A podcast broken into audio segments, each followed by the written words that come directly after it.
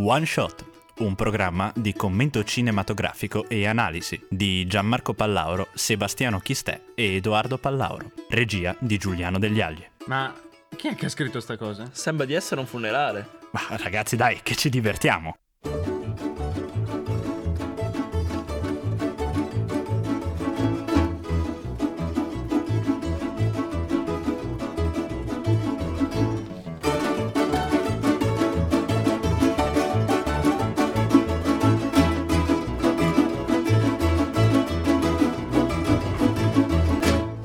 Eccoci qua, siamo arrivati anche noi su Samba Radio, questo è One Shot e sono in compagnia di Sebastiano Chistè Ciao a tutti. e di Edoardo Pallauro. Ciao. Ecco, beh, questa cosa molto da alcolisti anonimi ha reso veramente l'idea di quello che dovremmo andare a fare in questo programma, ovvero cosa andiamo a fare ragazzi? Ma eh, il nostro obiettivo è altissimo, noi commenteremo e faremo analisi cinematografica. Mamma mia ragazzi, che, che stile, o no? Cioè, Ah dai, direi tanta roba, insomma. Ma perché si chiama one shot? Beh, allora, innanzitutto l'avevamo pensato un po' assieme, però evidentemente non è passato. Vabbè, facciamo così.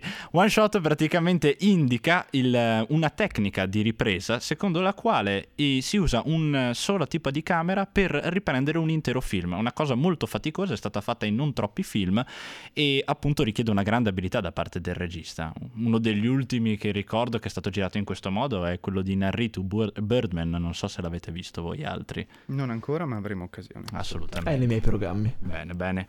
E quindi appunto saremo qua a tenervi un po' di compagnia in queste ore serali, a raccontarvi che cosa pensiamo di alcuni film che riteniamo siano interessanti da guardare e da commentare assieme. Mm, Una cosa proprio come un cineforum, no? L'idea è stata concepita così. È più difficile da spiegare che da capire, quindi ora vi facciamo sentire appunto la scena e forse più importante del film, che è appunto la scena iniziale.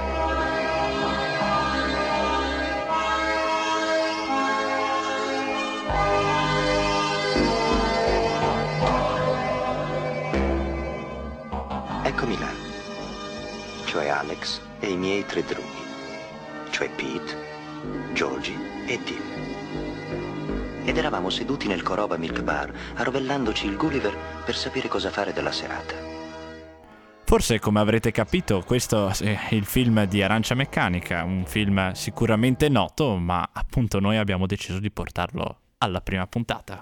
Beh, in effetti sei stato proprio tu Gianmarco a consigliarci questo film che tu appunto avevi già visto. E io, do- dopo la visione, molto interessato, sono andato in internet a cercarmi alcune specifiche generali sul film. Ho trovato infatti che questa pellicola è stata girata nel 1971 dal famoso regista Stanley Kubrick ed è tratta dall'omonimo romanzo distopico scritto da Anthony Burgess nel 62. Il film è stato anche candidato agli Oscar e ha, ha avuto molte nomination all'Oscar nel 72, ma purtroppo non ha vinta neanche una. Eh, È veramente interessante vedere il titolo del film, no? Che viene da un detto londinese che significa strano come un'arancia ad orologeria. E mm, praticamente questo, mm, questo detto londinese indica quando qualcosa è bizzarro internamente, ma al di fuori sembra tutto normale. E di per sé questa sembra proprio la storia di Alex, che è questo ragazzo che vive in questo universo alternativo in cui la violenza è al giorno- all'ordine del giorno. Cioè, tutti i giovani di quel momento praticano la violenza e Alex non la percepisce come un qualcosa di strano, di estraneo alla sua persona. E noi cercheremo un po' di capire all'interno di questa puntata il tema della violenza dove va a parare all'interno di questo film. Si può vedere dal punto di vista prettamente tematico o anche dal punto di vista musicale. Comunque lo scopriremo più avanti.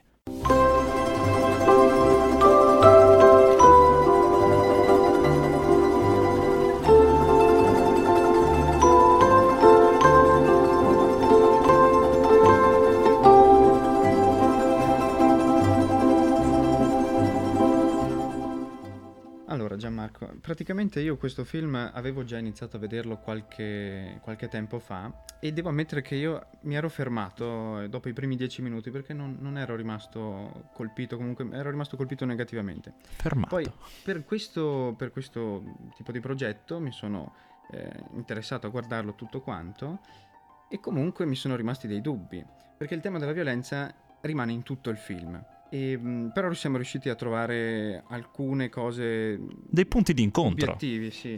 E, um, riusciamo a dividere in, in tre parti no, il tema della violenza. La violenza inizialmente è cruda, è infantile da parte di Alex, no? non si rende conto di niente, è normale come dicevi prima tu, però è anche, e sempre rimane nel film, ingiustificata, amorale, non, non ha mai un, una spiegazione, un messaggio dietro. Sì, di per sé è un po' quella situazione che abbiamo riscontrato nella banda di amici, insomma, in quel gruppo di drughi, come li, de- li definisce o si definisce lui stesso, che passano i loro pomeriggi a mh, mm, esercitare l'amata ultraviolenza, come dice appunto nell'inizio del film, sotto appunto il, l'utilizzo di droghe e di sostanze stupefacenti. Quindi con quella leggerezza effettivamente per le cause, per gli effetti che appunto può portare questo tipo di attività alle persone attorno a loro e a loro stessi. Una vera e propria...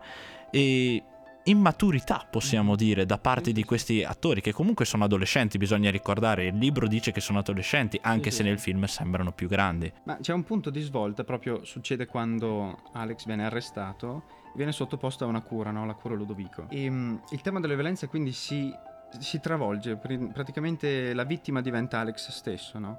E quindi questo è effettivamente interessante, però il tema della violenza comunque rimane. La violenza diventa consapevole perché viene esercitata con, dalla polizia con consapevolezza e um, è impostata, è giustificata quasi. Quindi cosa, cosa, ne... Sembrerebbe quasi che il fine giustifichi i mezzi, almeno io così l'ho, l'ho letta. Cioè, fino, fino, a un certo punto, sì. Loro hanno tentato, cioè la polizia, come mm. hai detto giustamente, è la polizia che fa violenza ad Alex. Alex è, mm, diciamo così, sottoposto a questa, mm, questa cura traumatica sotto un sacco di punti di vista e, um, che lo obbliga a vedere delle scene di, di, violenza prese appunto da varie tipologie di, eh, di, situazioni. Abbiamo stupri, ma abbiamo anche eh, scene dell'olocausto, se non ricordo male. Sì, durante, durante, la cura. Sì. Assolutamente. Quindi... Ma se ci fai caso, per uno spettatore normale, comunque non interessato alla violenza in generale, il vedere questo film è come essere sottoposto alla cura Lodovico, inizialmente perché il, lo spettatore deve sorbirsi la violenza senza eh, poterne sfuggire. È forse quasi quello che mi raccontavi tu, cioè che a un momento, al, al, al primo quarto d'ora, dici oh, io non la posso sopportare una visione del genere e quindi tu hai avuto la possibilità di spegnere però lui non l'aveva in quel momento, lui era bloccato ed era obbligato a subire questa violenza, diciamo così. Esatto, e il fatto che fino a un certo punto può essere, si può pensare che la violenza sia giustificata o comunque il, mm, che sia giusto che Alex subisca i danni, si prenda responsabilità di quello che ha fatto. Essendo un malvagio. Dopo, anche. esatto, esatto. Dopo e dopo la cura, lui quando ritorna in sé e riscopre di, di, poter provare la violenza di nuovo, è gioioso di questa cosa, quindi non ha nessuna cura, la cura non ha avuto effetto e um, è estremamente sconfortante per uno spettatore vedere un certo cambiamento che però dopo non è positivo. Eh. Forse non era lo, proprio l'obiettivo di, di Kubrick.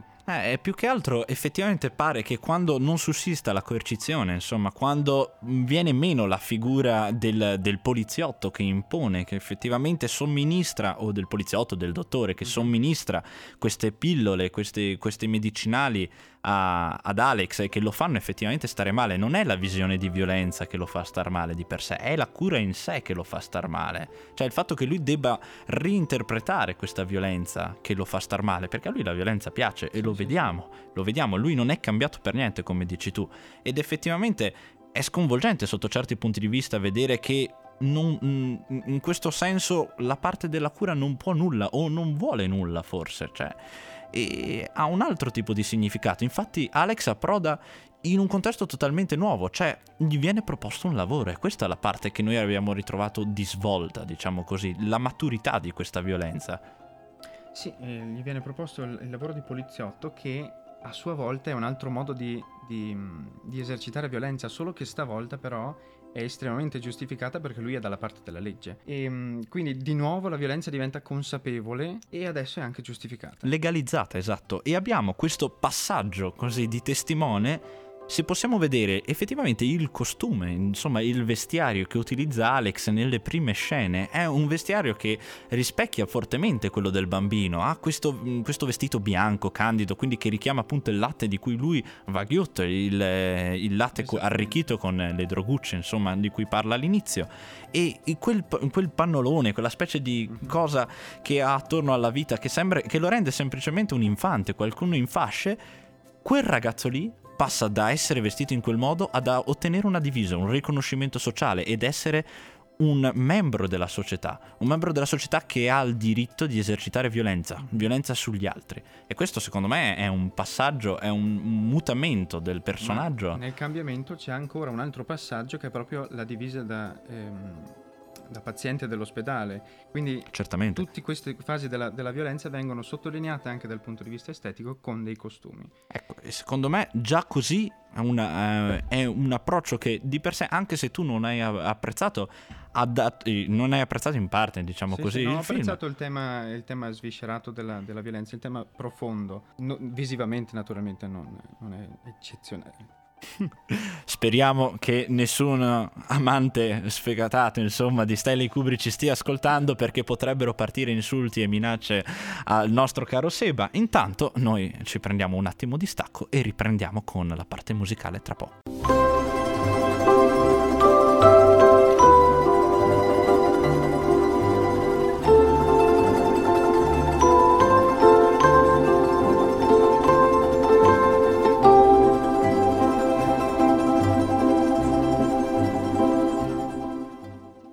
Il tema della violenza viene utilizzato anche nel contesto musicale. Abbiamo questa figura che prima Seba appunto ha citato, che è quella di Ludovico. Chi è questo Ludovico, Edoardo? Ludovico possiamo forse definirlo un amico appunto di Alex che viene eh, sarebbe Ludwig van Beethoven appunto lo scrittore della nona sinfonia che è forse il tema principale la, la colonna sonora del film quindi il tema che è sotto quasi ogni scena esattamente cioè questo Ludovico, oltre ad essere nella testa di Alex, è anche nella testa degli ascoltatori, degli ascoltatori, degli osservatori effettivamente del film, perché rappresenta di per sé molte fasi del, dello svolgersi degli eventi all'interno della pellicola. Lo abbiamo all'inizio in parecchie scene, sia di vita quotidiana che di violenza, e lo abbiamo alla fine ricontestualizzato in chiave elettronica. Infatti, questo Ludovico Van, come lo chiama appunto Alex, viene ritrascritto durante la cura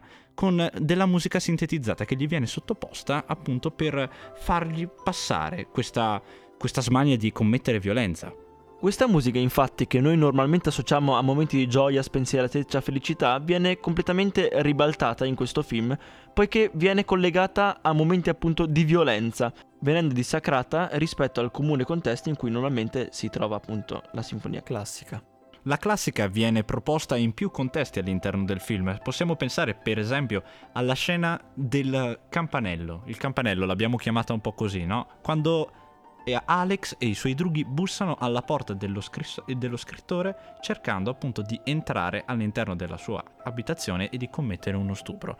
Lì cosa succede effettivamente? Il suono che sentiamo sono le famose tre note che danno l'inizio alla quinta sinfonia di Beethoven, appunto denominata dai cultori della musica il destino che bussa alla porta il destino che bussa alla porta che effettivamente si presenta allo scrittore e sua moglie che ignari di quello che appunto andrà a succedere si ritrovano a subire le violenze di Alex e della sua compagnia.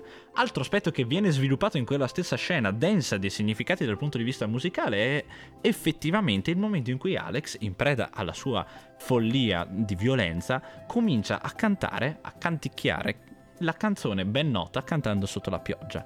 Perché effettivamente canti cantando sotto la pioggia può anche sembrare abbastanza ovvio Infatti, cantando sotto la pioggia normalmente si dovrebbe associare ad un momento di spensieratezza e di felicità nonostante il brutto tempo, che in questo film appunto c'è, ma è nella testa di Alex. Sì.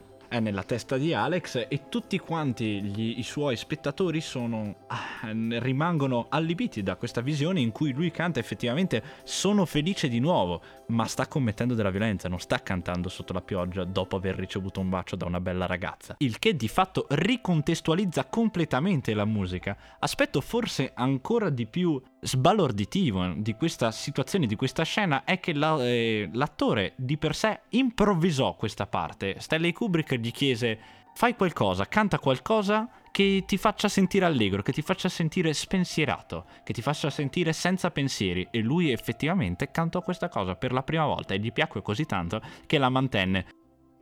Il che effettivamente fa un po' sorridere se pensiamo al fatto che Stanley Kubrick facesse per nome a ripetere molte volte le parti ai propri attori prima di essere soddisfatto del loro operato. Se non sbaglio mi avevi accennato anche qualcosa riguardo alla cura Ludovico. Ah sì, ecco, esatto. Sulla cura Ludovico c'è un aspetto su cui abbiamo riflettuto poco prima in redazione. Il fatto cioè che sembra quasi che l'autore utilizzi la musica per accrescere la forza catartica della cura Ludovico. Infatti fa partecipare ancora di più il, lo spettatore alla visione della pellicola, mettendo questa musica che non solo Alex associa dei momenti di serenità, ma anche lo spettatore. E questo mantiene ancora più viva e ancora più coinvolgente l'esperienza proposta dal film.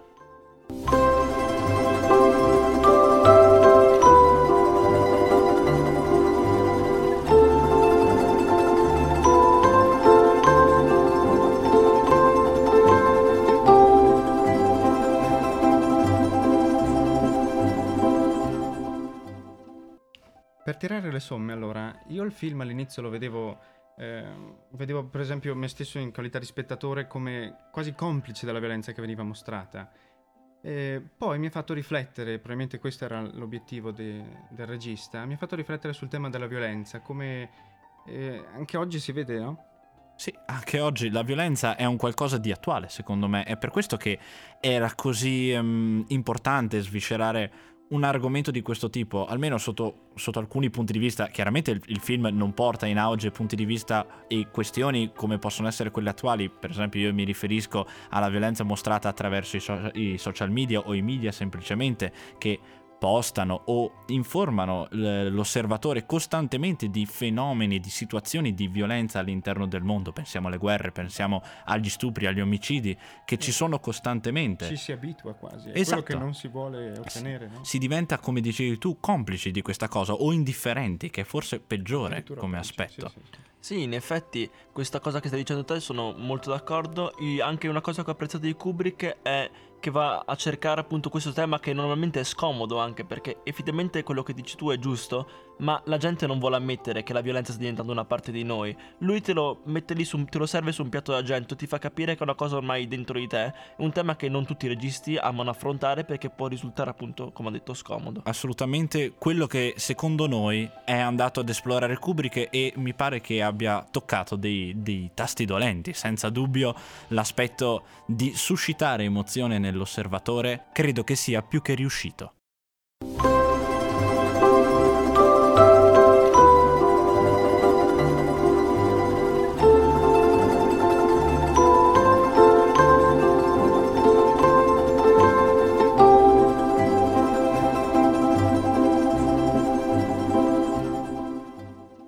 Beh, devo dire ragazzi che in conclusione non posso che ringraziarvi, le opinioni che sono state, che sono emerse da questa discussione sono state di sicuro qualcosa che possa arricchire tutti quanti, insomma. Eh, infatti speriamo di aver dato alcuni spunti di riflessione efficaci. Ecco, e la prossima settimana poi avremo un altro film. Sì, ci ritroveremo qua sempre alla stessa ora con Birdman. Esatto, quindi Tenetevi sintonizzati, vi ringraziamo. Io sono Gianmarco Pallauro, Sebastiano Chistè ed Edoardo Pallauro. In regia Giuliano Degli Alli. Grazie.